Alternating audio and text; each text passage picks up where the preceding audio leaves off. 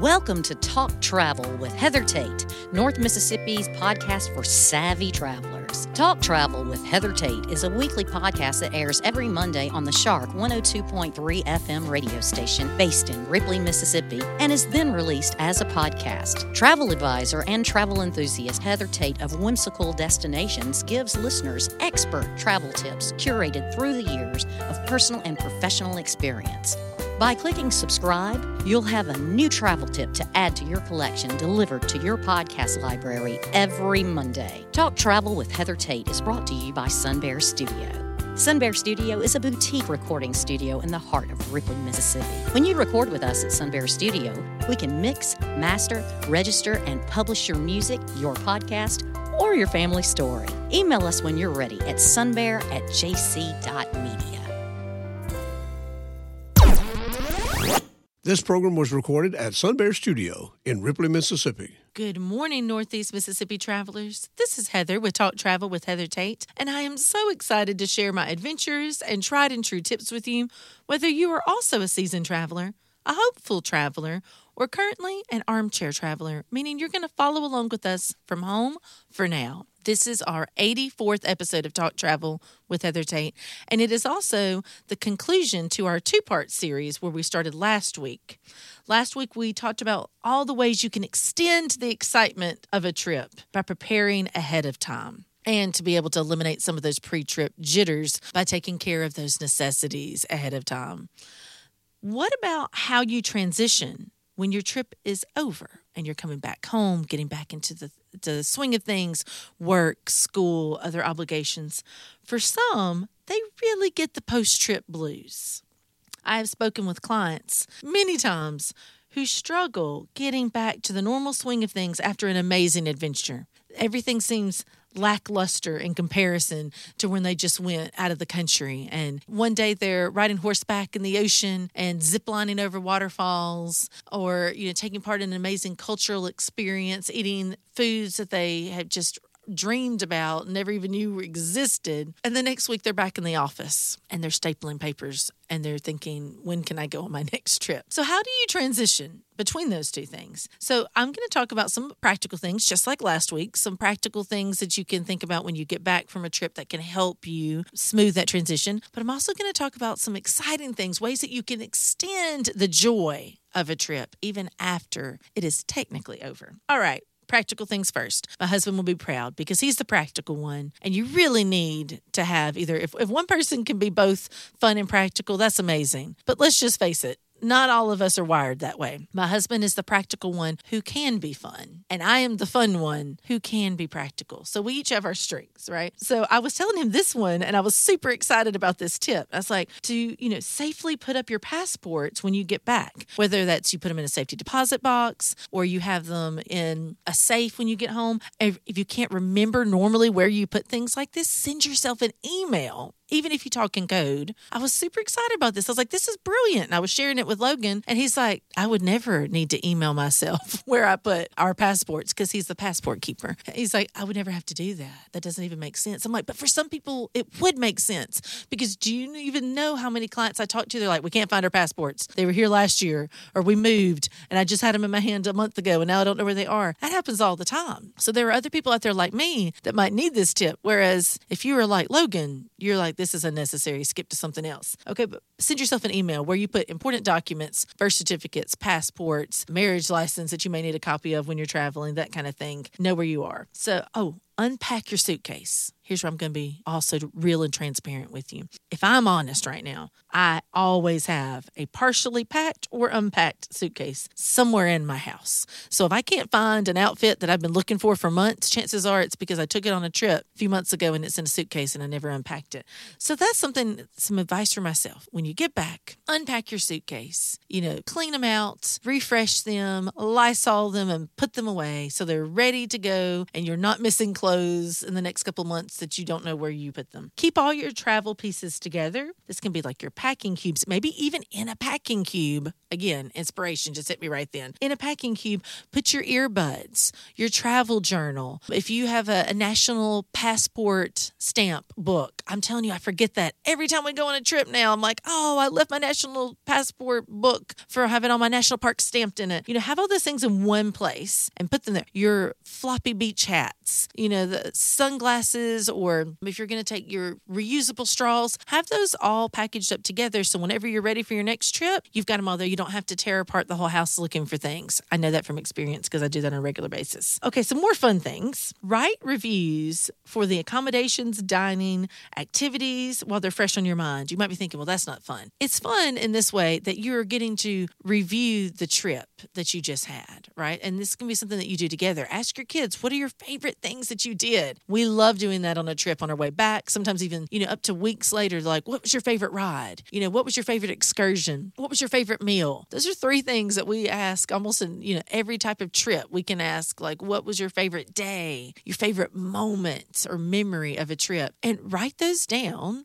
And then anyone that stood out for you on the trip, whether it's your the service, the hotel where you went, the concierge, maybe someone at Kids Club or a cast member that really stood out. Write a review for that place or that person while they're fresh on your mind. They get credit. It can help them. Like when it comes time to promotions, it also helps other people who are traveling when they look and they see those reviews. It can be useful information. So not just negative things. I'm really talking like your positive moments. I have to remind everyone to write about too. It's easy to want to review the things that didn't go well, but review the things that did go well and give them credit. Join a travel Facebook group, maybe about the destination you just went to, where people who are getting ready to go to that location, they might have questions and you might have answers that you can share with them. That's also a fun way where you can share pictures when you get back, or you can connect with people who have been to that location as well, maybe get other recommendations. That's something you could do ahead of time too. But I will tell you, sometimes it can be overwhelming to join the Facebook group before you go on a trip. It can be helpful, but keep take some suggestions with a grain of salt, right? It can be overwhelming ahead of time, but if you haven't already joined one, I definitely recommend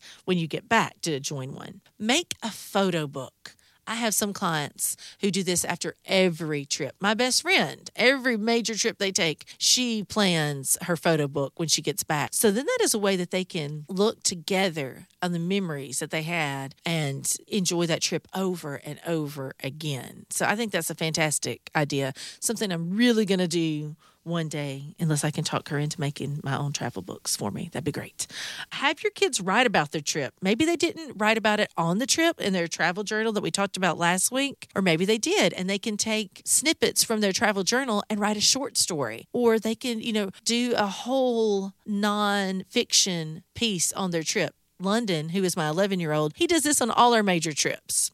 And it's something then that helps him remember, you know, for months later. If you write about it, you're more likely to remember it. It's like a whole writing to learn. Also, if your kids miss school and they write about it, then that can be something that you can say this was educational that you know this is what i learned this is the experience i got out of it so then you have that ready to go whenever you're trying to get permission to take your kids out of school the, the next time if they're not interested in writing about it, let them do a, a, photo collage. Let them make your photo book or let them draw or paint something from your trip. That's something that my youngest, who's seven, he would much rather draw a picture of what he enjoyed from his trip than necessarily write about it right now. I also knew two brothers who were two of my homeschool students that I I worked with for years when it came to their writing. I was a writing coach. Every major trip they went on, one of the brothers would write about the trip day by day, and the other one would either illustrate or provide his pictures that he took while on the trip. So by the end of it, they made their photo book, the two of them, and it's a partnership they did together.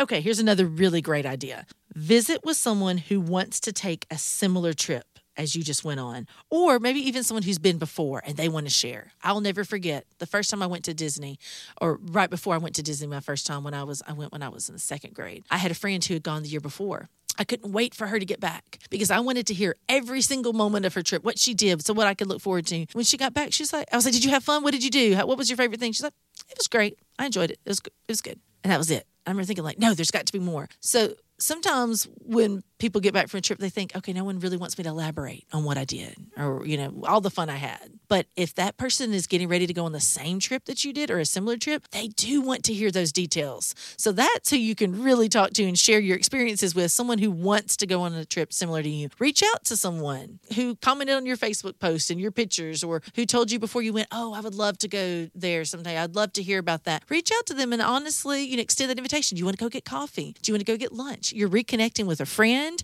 and you're getting to extend the joy from your trip by sharing it with someone else. Reach out to people that you met while traveling send them thank you notes if that applies. If you stayed with anyone while you were traveling, or if you met a new friend and they are now your Facebook friend or your Instagram follower, you know, that is some reconnect with them. And that's a way to keep the memories of your trip even longer. I have clients who they actually have met each other on trips, not even knowing each other before they traveled there. They just happened to be in the same resort at the same time. And since then, they are now on another trip together out of the country. Like they have become friends even back at home where they talk to each other regularly and plan additional trips together. So you never know. Someone you meet on a trip can become not just a one time friend that you met there, but someone that becomes a part of your life. Print and hang photos download any pics digitally, especially if it's a requirement where you need to download them after a certain time or you lose them. Give out souvenirs. If you bought souvenirs for friends and family, don't forget to actually give them to them, especially if it's something that could expire because it's perishable. I say that from personal experience because there have been times that I've brought something back and I've forgotten to give it to someone and it just kind of wasted away. And that's a loss, right? So give out the souvenirs if you brought something back for someone else or enjoy what you actually brought back. If you brought food or anything else from another place, make sure that you are eating it before it expires. Cook a meal duplicating your favorite one from the trip. So if you went somewhere else and you had the best meal, like look up recipes and you can recreate that at home. That'll be something fun for your entire family.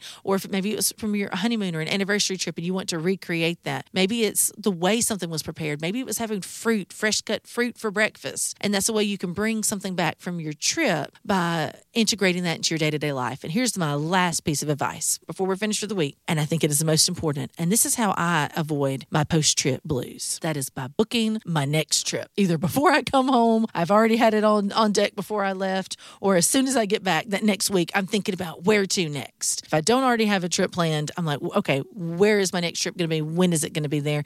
And then you start the process all over again. You can go back and listen to last week. If you missed that last week, you can say, okay, now I'm ready for my pre trip tips and excitement and how to bring joy and remove those jitters. So, the best way to eliminate post trip blues is to go ahead and plan that next adventure. And no better way to do that than to make sure you're on our Facebook group, Heather and Logan Tate, Whimsical Destinations. Wherever you go, whatever you're planning, I hope you have an amazing week, guys. Spend time with your family, take that trip. Life is short. Make the memories. You won't regret it.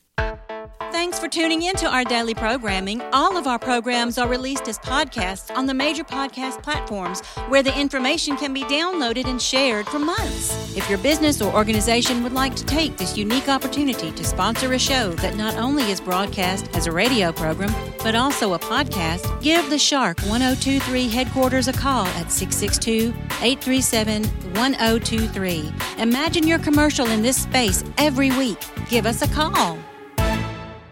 This show is made possible by JC Media LLC in Ripley, Mississippi. JC Media owns the Shark 102.3 Classic Rock FM radio station where the show is hosted, and Sun Bear Recording Studio where the interviews are recorded.